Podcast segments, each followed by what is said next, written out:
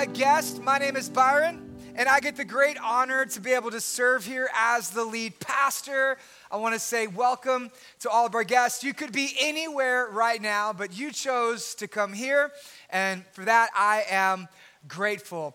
During the service, anytime, you could go ahead and grab one of the Connect cards in the seat back in front of you, fill it out and go ahead and turn it in. I would love to be able to meet you after service at the Connect desk. Can we just go ahead and give a round of applause for all of our guests today? Make them feel welcome. Make them feel welcome.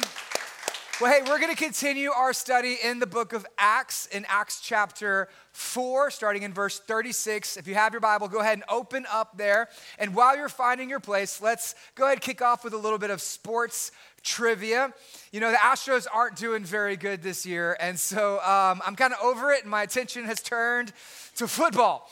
Uh, I go to the gym often, and in the locker room, there is a, uh, a TV, and it's always playing Sports Center. And so I get to see what everybody's happening, all the moves that they're making, and um, NFL teams getting ready for preseason in a few weeks. And it really got me thinking this week I wonder who is the all time leading scorer in NFL history. I started thinking about it and I came up with a list of people that I thought it was. Uh, now, don't Google it, but I'll ask you, who do you think it is? Like, like, who thinks it's like Peyton Manning, right? Is he the GOAT? Is he the best? Is he the greatest of all time? Uh, what, about, what about this guy? I grew up watching him, Randy Moss. Like, watching that one handed catch, oh my goodness. Like, he's got to be the best, but he, he's not. Uh, or maybe some of you might think it's the guy who never retires, uh, Tom Brady. Is he, is he the GOAT? Um, for those of you who didn't say yes, you must think it would be this guy right here because uh, you're a Cowboy fan. Um, I feel really sorry for you. If you're a Cowboy fan, uh, we're going to have open altars at the end. You can come forward and repent.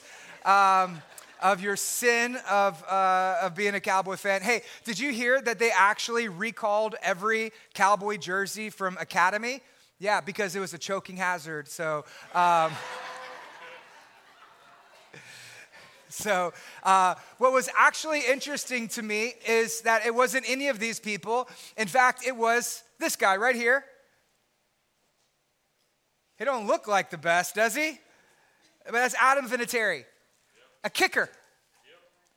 Adam Vinatieri is the all time leading scorer in NFL history with 2,000, let me make sure I get this right, 2,673 points. A kicker. Now, I don't know if you're like me, but I would have thought at least quarterback, wide receiver, running back. I didn't think about a kicker. But what's fascinating is that when you look at the top 20 all time leading scorers in NFL history, they're all kickers. And that's, that's fascinating because it's a position that doesn't get a lot of attention, right? I mean, I've never heard like people arguing on who they're gonna pick for a kicker on their fantasy football league. Like, who do you got as a kicker? Oh, I, I never heard of a, a kid growing up and said, I can't wait until I become a kicker in the NFL, even though the Cowboys need one after last year. Um, like, I've never seen grown men paint their bodies go to a game, scream at the top of their lungs with a kicker jersey on. But yet, when it comes to point for point, probably the most important person on a team, not necessarily the, the quarterback, the running back, we all play our parts, but the kicker might be one of the most important people on a team. It doesn't seem like much, just one point, but you add it over a career, and it's a big deal. Like, one point is the difference between a win and a loss. Again, ask the Cowboys. Adam Vinatieri is famous because three Super Bowls he won with what? With a kick. It's the littlest things, if you're taking notes, write this down. It's the littlest things that oftentimes make the biggest difference. Like one point. Or maybe, if you remember back to when you were in high school, learning the quadratic equation, carrying the one, get it wrong, get the whole problem wrong. Or, or maybe you got here in a car, right? But that car wouldn't start unless you had what? A key. And compared to the car, the key is really small. But sometimes it's the littlest things that make the biggest difference. Now, you say, well, why are you talking about this? What does this have to do with the message today? Because today we're going to see, probably point for point, the most influential person, not only in the early church, but maybe throughout all of church history. And no, it's not Peter, and no, it's not Paul, but it's a man named Barnabas. Never really heard a sermon about Barnabas. We're not naming our kids Barnabas. but when it comes to who was the most influential person in the New Testament, it might be this guy. Why? Because he had a he had a gift. He had something special. He had something that very few people had. He had what today we would call encouragement. Encouragement is so little. Just a text, just a hi, how are you doing? Just a hello, just a smile. It's so little and insignificant that we often overlook it. But we can't live without it. And so today I want to talk to you about the power of encouragement from the life of Barnabas. We, we only find his introduction in just, just two verses, so I'm only going to do two verses today. You're welcome. It's still going to be a long sermon, so. Um, but I was going to do this last week, and last week's about healthy church culture. And then uh, next week, we're going to do Ananias and Sapphira, and it's going to be a really heavy message. So today's going to be a lighthearted message about encouragement because next week you're going to need it. Um, and but I just realized that there was probably so many people in this room who, who could really just go for some encouragement today. And there's so many people in our world that could go for a little bit of encouragement. I believe that the church of Jesus should be a place that is filled with the power of encouragement. And so we're going to learn from the life of Barnabas. Let me read this to you. Here's what it says Thus, Joseph, who was called by the apostles Barnabas, which means the son of encouragement. Listen, he was such an encourager, they just called him Mr. Encouragement. And I don't think it was one of those ironic nicknames like when you meet a big guy named Tiny, right? Right? I think he, he really was so much a part of his character that they just called him the son of encouragement. And then it, it says this about him it says, He sold a field that belonged to him and brought the money and laid it at the apostles' feet. Now, so far in the book of Acts, we've seen some, some miracles happen. I mean, we're in chapter four. We started off by, by, by seeing people speaking in tongues. Like, that's, that's, that's a miracle, right?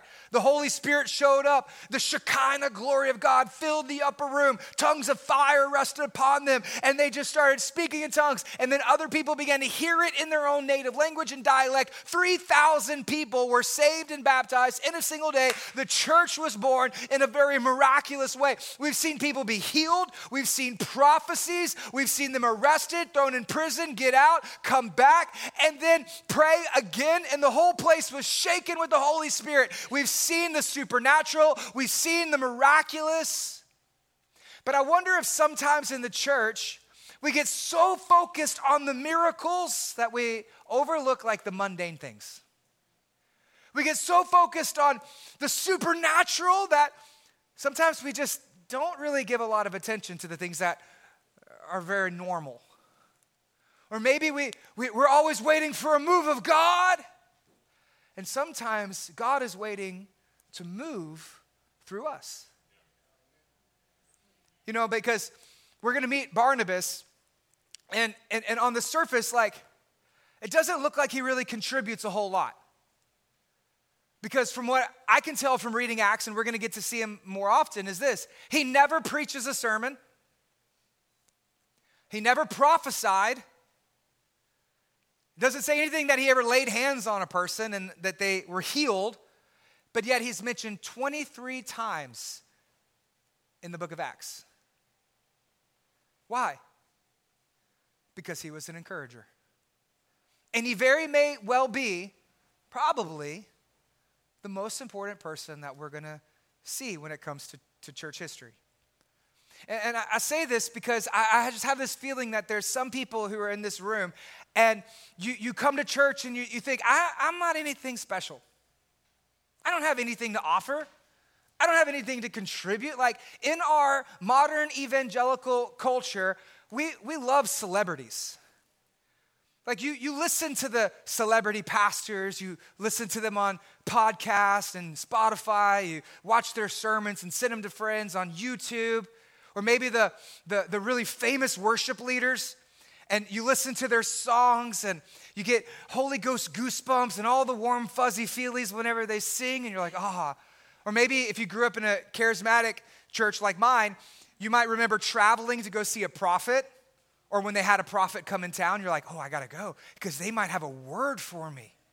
I need to get a word from the Lord, and He hears from God. And then you might get this idea that there's the haves and have nots in church, right?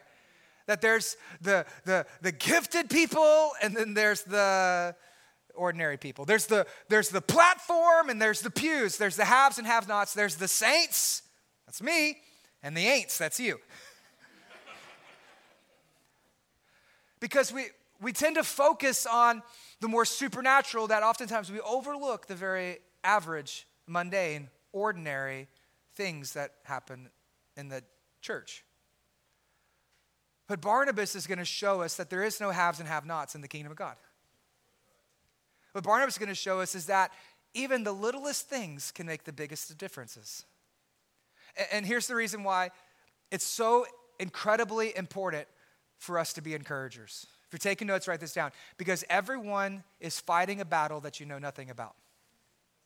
Like everyone you meet is fighting a battle that you know absolutely nothing about. Here's what I know as a pastor is that every single person in this room has either been in a battle, is in a battle, or about to be in a battle. And therefore, when we're in the lobby or when we're small groups or, you know, whenever we're online, you know, we should be encouragers because everyone's in a battle. And you don't know anything about what they are going through in this life.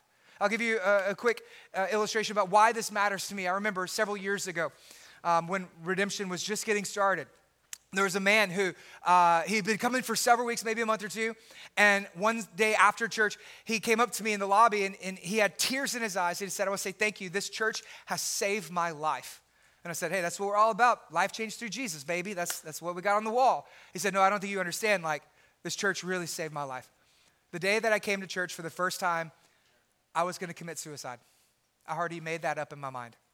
But I woke up that morning and I decided I was going to give God one more shot. And I came to church that Sunday and I, I gave my life to Jesus, and it, changed my life. And I said, Well, what was it uh, that you experienced? And you know what he said it was? He said, I knew something was different the moment I stepped foot in that parking lot. But the moment for me was whenever a, a greeter shook my hand and looked me in the eye and said, I'm glad that you're here. That was the first time somebody had said that to me in a long time. It's the first time that I felt like somebody actually cared about me. Because he had determined that his life wasn't worth living, that nobody would even care if he was gone. And then he comes to church and somebody looks him in the eye and says, I'm glad that you're here. It wasn't my sermon that did it, it wasn't our worship team, it wasn't our prayer team. It was a greeter who opened a door and just said, I'm glad that you're here. That man went to next steps, joined a surf team, was in a small group. Four years later, still calls redemption home. He's here because somebody shook his hand, said, I'm glad that you're here. Listen, you never know what somebody else is going through. So we should all strive to be encouragers. That's just one out of hundreds of stories. But did you know that in our church we have people going through cancer right now? We have people going through custody battles. We have people going through divorces. I mean, we got grandparents who are, are, their children are on drugs. We got moms and dads who their children have walked away from the faith. We got people who are out of work. But I know when you walk past them in the lobby, you don't recognize that because everybody looks just so happy to be here, because they are. But at the same time, they're going through a battle. That's just in this room, but that doesn't even scratch the surface of what Southeast Texas is like. I mean, at work or at home or with our families or at the gym or with the barista at the, at the, the coffee shop or, or the person who's standing in line in front of you at, at, at the, the grocery store or the person who's at the red light in front of you. Every single person that we come across in this life is going through a battle that we don't know anything about. Which is why, as Christians, then we should be encouragers. We should speak life into people. We should bring hope to people. The word encouragement, it actually means to instill confidence or courage inside another person or to come alongside of them to be able to help them or to give hope to another person. Does that not sound like the life of a Christian? Does it not sound like the call of a church? Does that not sound like who we should be as Christ followers? We should be encouragers. And I know that there's people in this room who you're here today and you need an encouraging word. You, you want to be encouraged, to be uplifted, to be, to be edified.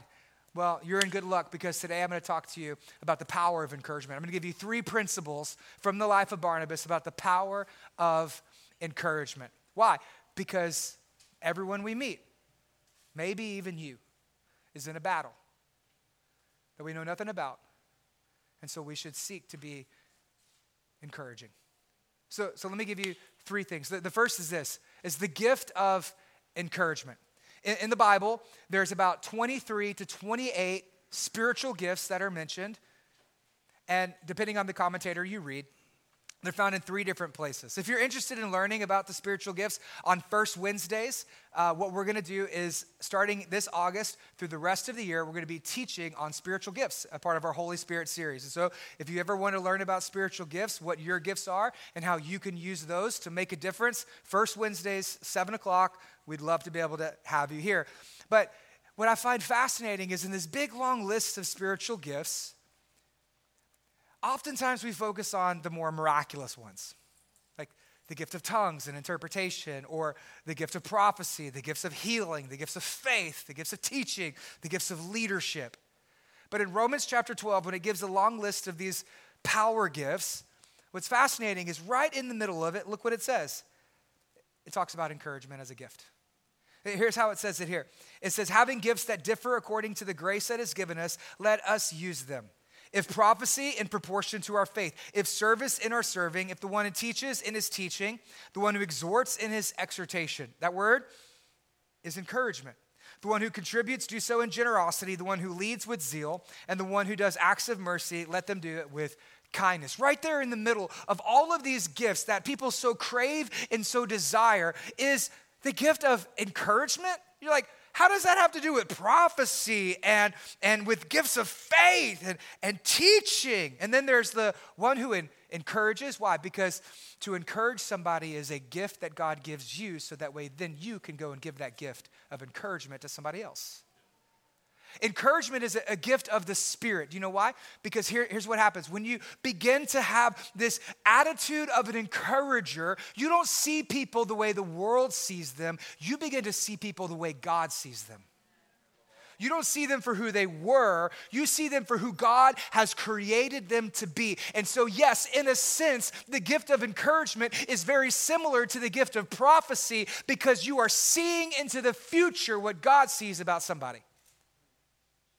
And so encouragement is a, is a gift of the Spirit. It's a, it's a mark of the Spirit. It's a, it's a sign of the Spirit of God active and working in your life, which means criticism and judgment and negativity is not a sign of the Spirit, guys. I'm sorry. You're like, well, I just feel like God's called me to point out all the problems in the world. Okay. Right. There's one accuser of the brethren. His name's Satan. He doesn't need your help. I think you're mistaking the gift of discernment with the gift of discouragement, all right? Because the gifts are given for the edification, the upbuilding of the church, for the encouraging of the church. And so criticism is actually just a sign of the flesh. Like it's not hard to be critical, is it? Like it's really easy to walk around and point out all the problems in people's lives. Right? That would be really easy if that was my job. right? And it's not it's not hard to walk into a room and start and start belittling people. That's pretty easy. It, you know, whenever you go to a construction site, what, what's faster, the demo team or the construction team? It's demo. Oh, that's easy. It's the construction team that's, that takes the longest time. Because the, the flesh loves to, to criticize and to judge and to point fingers at everything else that's going wrong. But it takes a work of the Spirit of God in a person's life to be able to see the best, even in the worst of situations. It takes the Spirit of God to believe that there is a person that God loves and you see them the way that God sees them. It takes the Spirit of God to encourage in a world that's filled with so much discouragement. It is a, it is a gift of the Spirit. And so here's, here's what I, I try to do. And I want you to be able to take this home with you is that you should try to tell people who they can become and not just the things they're doing wrong. Or maybe like this tell people what they could be and not just the things they should do. Like, it's, it's not hard to go, you should do this and you should do that and you never do this and why don't you ever do this and you should do this and I'm so upset whenever you do that. But what we can replace that with is tell them who they can be because of what Jesus has done for them. Tell people who they can be. I see such potential in you. I see life change happening in you. I see a man or a woman of God in you. Tell them who they can be and then watch who they become because of what Jesus has done in their life. Listen, this is what I do whenever I preach. Whenever I preach, I don't just sit up here and tell you how horrible you are all the time, do I? Just like, y'all a bunch of filthy, dirty sinners. You're lucky God loves you, or else you'd be on fire right now. Like, like there's some people, they just treat the Bible like it's a gun. They just go, choo, choo, choo, choo, choo, choo, choo, choo, choo, just shooting holes in everybody. Right, that's not what I do. What, what, what, do I do? Of course you're a sinner. We're, we have sinned. All have sinned and fallen short of the glory of God. I know you've messed up this week. You know why? Because I know I've messed up this week too. But I don't just tell you what you've done wrong. I tell you who God wants you to be, who God wants you to become. Oh, no, you're not just a sinner. You are a, a saint who has been chosen by God. You are a son or a daughter of the king. You are a child of the most high God. You are the, the workmanship of Christ Jesus who is created in, in, for good works that he has predestined before the foundations of the world. You are more than a conqueror in Christ Jesus. You are no longer a slave to sin, but you have been set free free from sin. The old is gone, the new has come. You're a new creation in Christ Jesus. Now live like it. And it builds your faith. And it helps you leave here different than you were the day that you walked in here. Because I don't just sit here and just tell you all the things that you should do. You know what? That is a works based religion. What does works say? If you do this, God will love you. Grace says, because God loves you, you can do this. It's the difference between works and grace, not just telling people what they should do, but telling people who they can become because of what Jesus has done. But listen, this doesn't only just work for preaching, but this also works for parenting. Like parents in the room, like you should be a constant source of encouragement in the life of your children. Do you know that by the time a child is age five, their entire worldview has been sealed?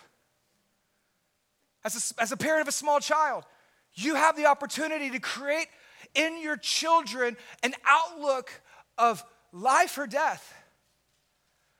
To help them see the world not through the lens of being a victim, but seeing a victor in what Christ has done for them. Yes. To have a negative mindset or a positive mindset. Like a small child, that's what the act of encouragement. So, my daughter, Ruth, she's three and, we're potty training right now. After seven years, we're finally out of diapers. Can I get a glory hallelujah?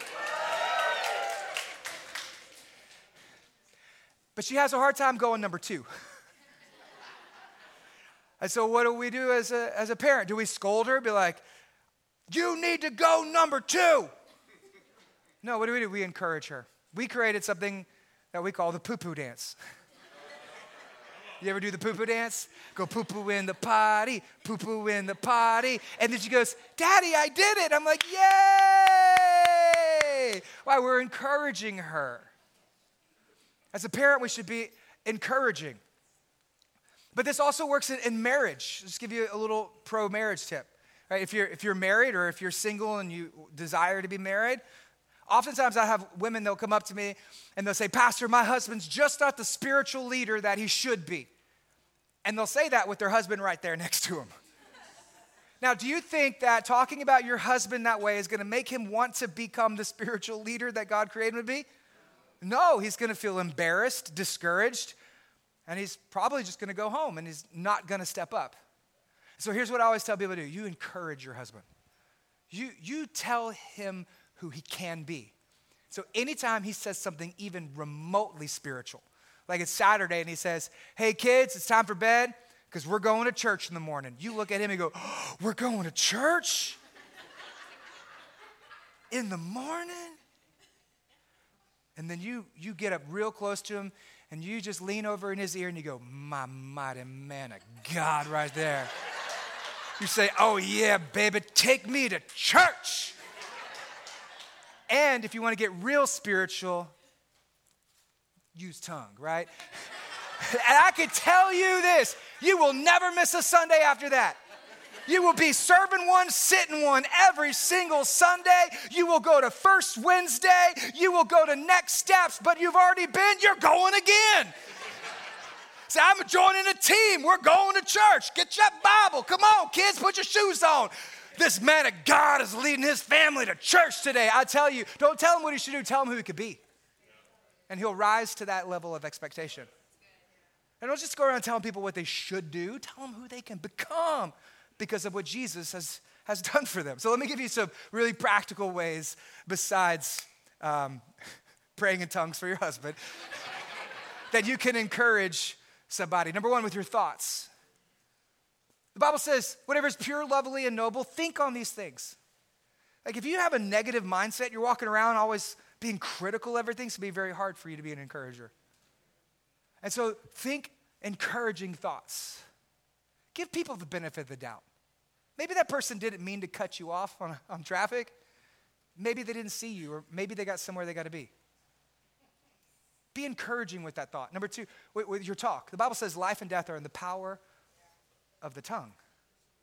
Your words can bring healing or they can hurt. Your words can inspire or they can crush. So be watchful of your, your words because your, your words are powerful. Uh, number three, with, with your time. Well, oftentimes, people don't need an answer. Sometimes they just need you to care. You don't have to have all the answers if you want to encourage somebody. You don't even have to have words. Sometimes all you have to do is just sit with them. I, I do that all the time. I mean, I'll be doing counseling or I'll meet with somebody and I'm like, I don't have an answer to this. And I'll just say, God, would you, would you help me? And I'll just go, uh huh. Yeah. Man. And by the end of it, they feel better because a burden's been released. And all you did was just sit with them. Listen, people don't care what you know until they know how much you care about them. Uh, number, number three, with your, your talents, this is serving people. Right? Whenever Ashley, before Ashley was pregnant, her, her love language was touch. Right? She was always touching up all up on me, right? And I'd be like, babe, I'm not a piece of meat. and then she got pregnant and she did not like being touched. I was like, this is, she got, and now we have toddlers running around and she's always overstimulated. She's like, just don't touch me, stop touching me. so I had to learn one of the best ways I can encourage her is through serving her. And so I started using my spiritual gifts of uh, doing the dishes, of doing the laundry, I'll pay somebody else to mow our yard, but I will go buy groceries. because because I've found that the way that I can encourage her is whenever she comes home or when she gets the kids in bed, that the house is at least somewhat livable. it's encouraging to her. And then, and then lastly is with your treasures. How, how do we meet Barnabas? Here's how we met him. He just sold his house and gave it to the church because he wanted to financially meet the needs of those who are struggling. One of the best ways you can encourage somebody is by giving them a gift. It's somebody's birthday, slip them 20 bucks. You, you know that there's a, a family who it's their kid's birthday, but they're scheduled to work that weekend. Pick up the shift for them. It's a single mom. Bless them with some groceries.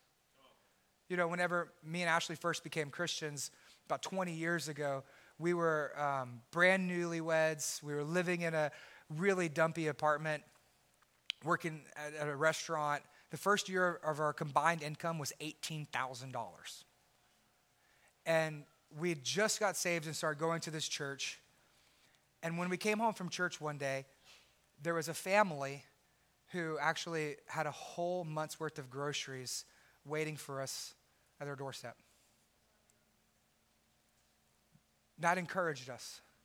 Because for the last 10 years or so, all I had done is speak negative about the church and talk bad about the gospel and God. And I was so far from the Lord. I wanted nothing to do because the church is a bunch of hypocrites and all they do is want your money. And then I show up and there was a church on my doorstep giving, blessing, and caring for me. Changed the world. changed the way I see the world. You know, without that act of encouraging generosity, I, I may not be here today as your pastor. I might not have stayed in that church, met my pastor, been trained into ministry, went off to Bible school, be sent out by that church to plant a church. Who knows? One act of encouragement might be the reason redemption exists today. I don't know, but I can tell you this that it's rare that I go to a grocery store 20 years later without thinking about that time when somebody gave me a month of groceries. You never know what an encouraging word, an encouraging thought, an encouraging moment is going to do for another person. That's the power of encouragement. It's a gift. At least number two, the goal of encouragement. At this point, some people are going to be like, well, you just want me to go around and lie to people and tell them there's something that they're not? What if they get a big head? I'm not asking you to lie about people. What I am asking you to do is to encourage them. Like, like here, here's the difference. Like, like if you're trying, if you want to encourage somebody, but you have to lie to do it, that's not encouragement. That's called flattery. All right, flattery is when you say to somebody's face what you wouldn't say behind their back. Right? Gossip is saying behind their back what you wouldn't say to their face. But encouragement is seeing in someone what they don't see themselves. It's seeing inside somebody else. What they don't even notice is inside of them. And then speaking life, speaking health, speaking words of encouragement that pulls out the gold that is within them and helps them to see themselves in the way that God has created them and the person that God has created them to be. Encouragement is seeing in someone something that they don't even see inside of themselves. It's seeing people for the way God sees them. That's why this is so incredibly important. Think about it like this Michelangelo, when he was carving the sculpture of David, they asked him, How did you do that? He said, I saw David inside the marble and then I removed every piece that didn't belong. That's what encouragement does to another person. But instead of using a chisel, you're using your words to remove the parts of the person that doesn't belong there so they could become the person that was always in there. It's about bringing hope and life and health and vitality and strength and confidence inside a person so that way they can be who God created them to be. It's about seeing in others what they don't even see themselves and then calling that into existence. This is what Barnabas was famous for. Like, I know we're going to walk through Acts throughout the whole rest of the year, but let me just give you some stories that happened uh, in Barnabas' life. So, we are all familiar with the guy Paul like the, the church planting apostle Paul, who wrote the New Testament. Well, when he first got saved, his name actually wasn't Paul, it was Saul, and his first job was not a pastor, but was a murderer. His job was to go around and he was to, to kill all the early Christians and persecute the church. And then he had a Damascus Road moment. He got saved radically, and then he's like, I'm gonna go to church. Do you think those Christians were really excited to see him? They're like, Paul came to church. Everybody run and hide. They'd be like if Osama bin Laden showed up at Next Steps. You're like, we need to do a background check. and they actually rejected Paul. They didn't want Paul to be a part of their church. We, we find the story right here in Acts, uh, in Acts chapter 11. It says this When he had come to Jerusalem, he attempted to join the disciples, but they were afraid of him. They did not believe that he was a disciple now. But who? Barnabas took him and brought him to the apostles and declared to them how on the road he had seen the Lord who spoke to him and how at Damascus he had preached boldly in the name of Jesus. Everybody rejected Paul, but, but Barnabas. Barnabas is the only one who gave Paul a shot who gave Paul a chance. Everybody had turned their back on him. They didn't want him. But Barnabas said, I'll take him. I'll give him a moment. I'll give him this opportunity. And Barnabas, the son of encouragement, single handedly discipled Paul. And what do we know about Paul after that? Well, he goes and he begins to plant churches for Gentiles. He writes two thirds of the New Testament, 12 books of the Bible. The greatest theological and philosophical mind in all of human history discipled by Barnabas. Barnabas may never have planted a church, but over the last 2,000 years, every single church that's been planted had the fingerprint of Barnabas, the encourager. There's another story about a man named Mark. And Mark, and he, he becomes a missionary along with Barnabas and Paul, and they, they go on these missionary journeys. And for Mark, it's just too much. And so Mark quits in the middle of one of the, the, the mission trips. And Mark goes back home. Well, it gets time for them to go on another mission trip, and Barney, Barnabas is like, hey, Mark, come on. And, and Paul's like, no, I'm not taking him. He quit. He's a quitter. I don't want him on my team. I can't count on him. And so, actually, Paul and Barnabas part ways at this moment. Paul goes and he preaches to the Gentiles, and Barnabas goes back to Jerusalem to the, to the church there. And you would think that would be the last time that we heard from Mark.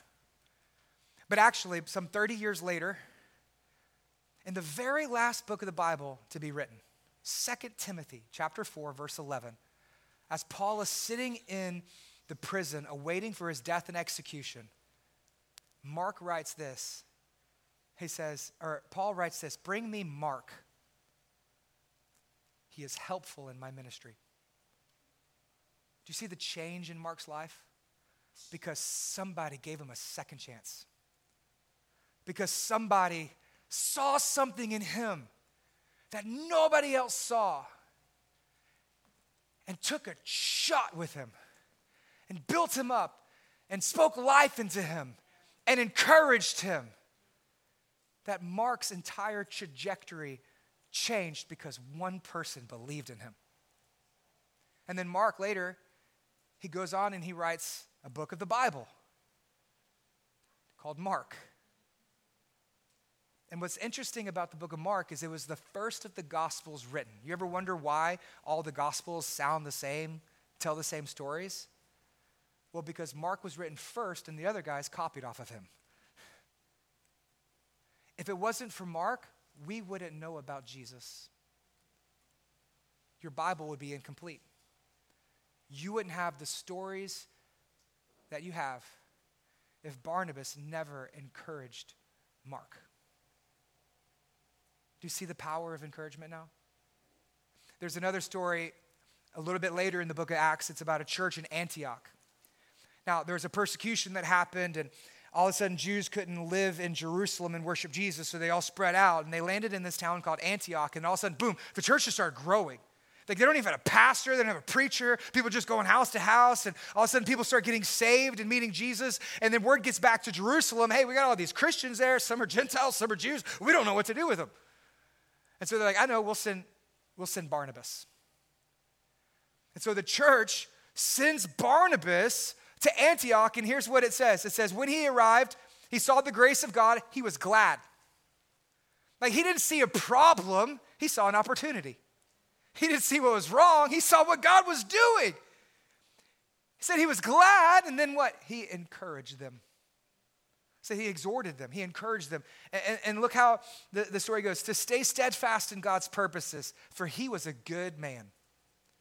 May it be said of all the men here that we are good men, full of the Holy Spirit and of faith. A great many were added to the Lord. So, so here's what it says at the last verse it says, And in Antioch, the disciples were first called Christians. Now, Barnabas was a leader in, in the church. And his leadership created a, such a culture of encouragement, they actually changed the name of our religion. Because up until this point, what we would be called today as Christians, we weren't called Christians, we were called followers of the way. For the first several years, we were called the way. And then Barnabas showed up in Antioch encouraging people, and they changed the name to Christianity start calling us Christians. You know why we're called Christians? The word literally means little Christs. People run around there looking like a bunch of little Jesuses. Hey, who do you think you are? Jesus, always helping people and encouraging people and always, always speaking positive life over people and healing people and praying for people and serving people and give. What do the people think you are? You're a bunch of little Jesuses. But it was the culture of encouragement that gave us the name of Christianity. Not only did encouragement change Paul's legacy, not only did it change Mark's identity, but it changed all of human history. Just because of one person encouraging somebody else. You never know what one word of encouragement is going to do in a person's life. That's why, as a church, we should we, we want to build people up, not tear them down. Like that's what we want to do. We want to build people up. We don't want to tear people down. Oftentimes, the reason we treat people the way we do is because it makes us feel better about ourselves. How you treat somebody says more about you than it has to say about them. We don't want to just walk around tearing people down. The world does good enough job on its own. No, we want to be a place that builds people up, that inspires hope, that gives faith, that, that lifts up spirits. We want to be able to build people up, not tear them down.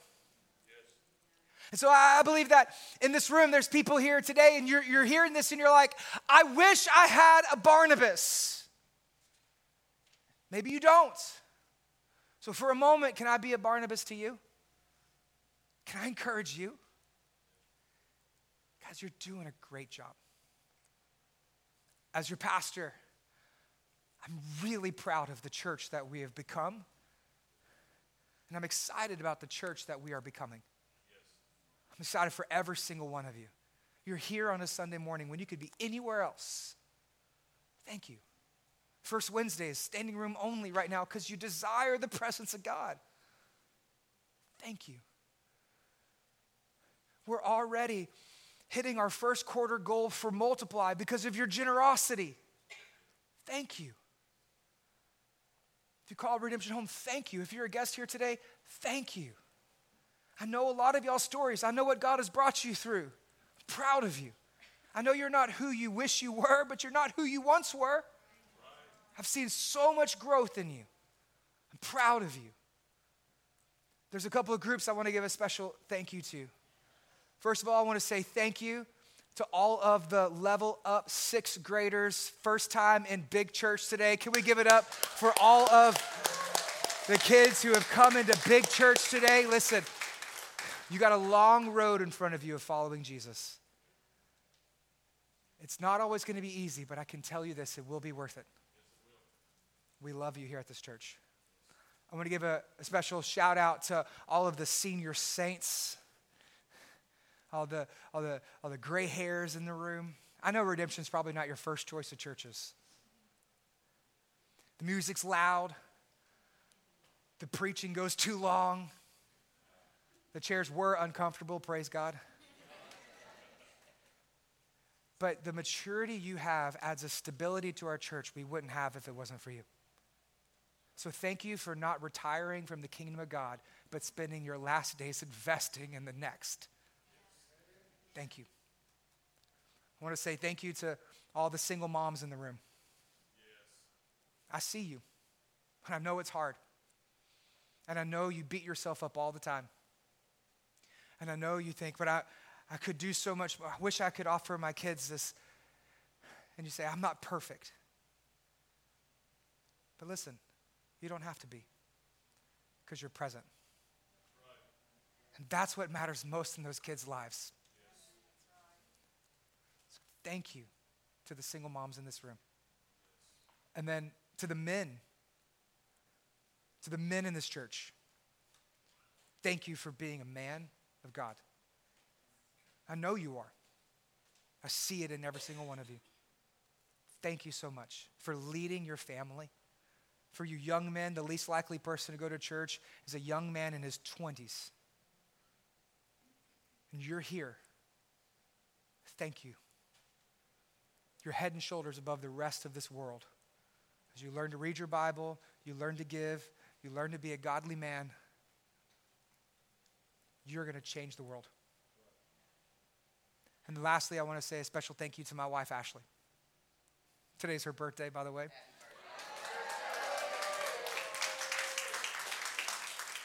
There's a lot of days that I, I want to quit. I want to give up where I have imposter syndrome, like I'm not the guy to lead this church to the next season. I, I know I come home discouraged very often. I know when we were on our sabbatical, I asked you if we could just stay there. And you said no. Because you're such an encouragement to me. I don't know where I would be if it wasn't for you. Thank you for not letting me quit. Thank you for not giving up on me. Thank you for believing in the call of God on our lives, even when I doubt it. Thank you. I love you. And I love you guys.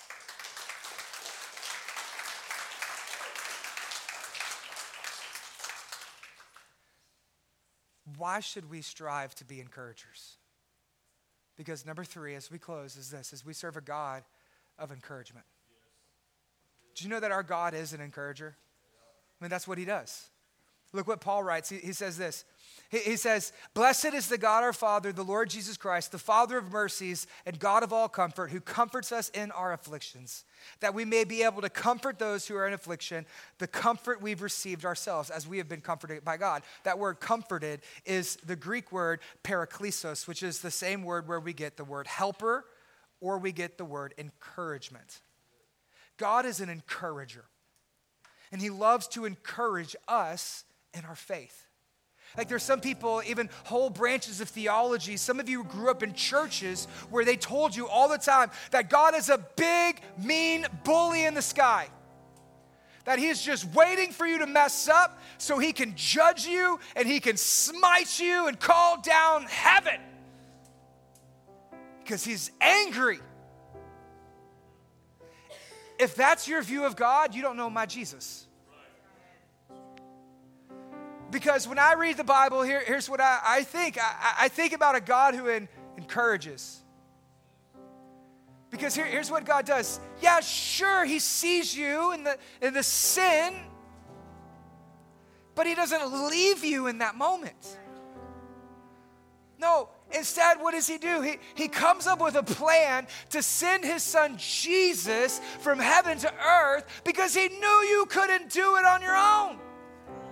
He saw you in your hopelessness, your brokenness. He saw you on the worst day of your life, and He said, They're still worth it to me. He took a chance on you when nobody else did. He gave you a moment, a second chance. He gave you an opportunity. He gave you hope. And Jesus comes and He lives the perfect life, the one you never did. He said, Don't worry, I got that and he goes to the cross and he dies in our place for our sins. You know, I know that as a Christian, God's not up there just sitting there punishing you because Jesus already paid the penalty in your place. And he resurrects and he gives you a new life with him both now and forevermore. To where you're not who you used to be, you're who he says you are. You become a new creation in Christ Jesus. You become the workmanship of God. You become a masterpiece of God. You become redeemed. You become righteous. That's what he says over you. You are the beloved. You are a co heir with Christ. You are more than a conqueror in Christ. That's who he does. He comes and he encourages us. But here's what else is fascinating is the, the last words that Jesus said right before he gets arrested and goes to the cross. He tells his disciples this I will not leave you as orphans. I will send the paraclete, the helper, the comforter, the encourager. Maybe that's the reason why during the Great Commission that we saw at the beginning of the book Acts, he, he says this. He says, I am with you always, even until the very end. What does encouragement mean? To come alongside and encourage. That's what Jesus does through the Holy Spirit.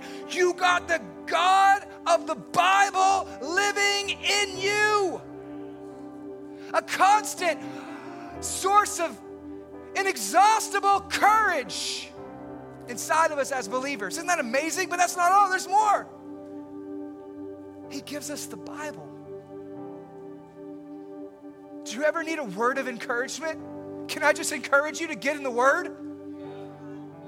If you need a word, here's a whole word. I, I got 66 books of, of words for you about your new identity because of Him. Because you are the beloved, you're the child of God, you're the son, you're a daughter, you're the first, you're not the last, you're the head, you're not the tail. I could go on and on about how God thinks about you. And then he gives us the church. Because we could all go for a little bit of encouragement sometimes, right? And the author of Hebrews says this do not neglect the gathering together, as some do, but instead encourage one another until the day draws near. How long do we need to encourage each other? Until Jesus comes back and encourages us. But until then, God's given us each other to encourage, to speak life, and to build up. Do you see the power of encouragement? Why it's so incredibly important. So here, here's, here's what I want to do as I close. It's the last slide. I'm going to give you some practical applications for you. How do we become encouragers? I'll give you three things real quick. If you see something good, say it. Say it. Don't ever rob somebody of an opportunity to be encouraged. If you see something good, say it. I see this in you. Great job. You're doing good. I like your shoes. You look nice today. That mustache doesn't look weird.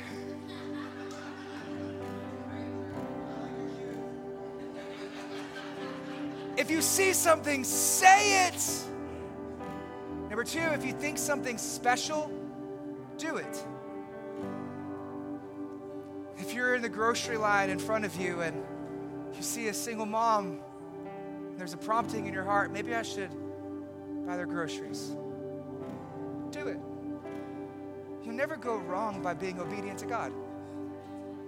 If the Lord brings somebody to your remembrance, I haven't thought about them in a while.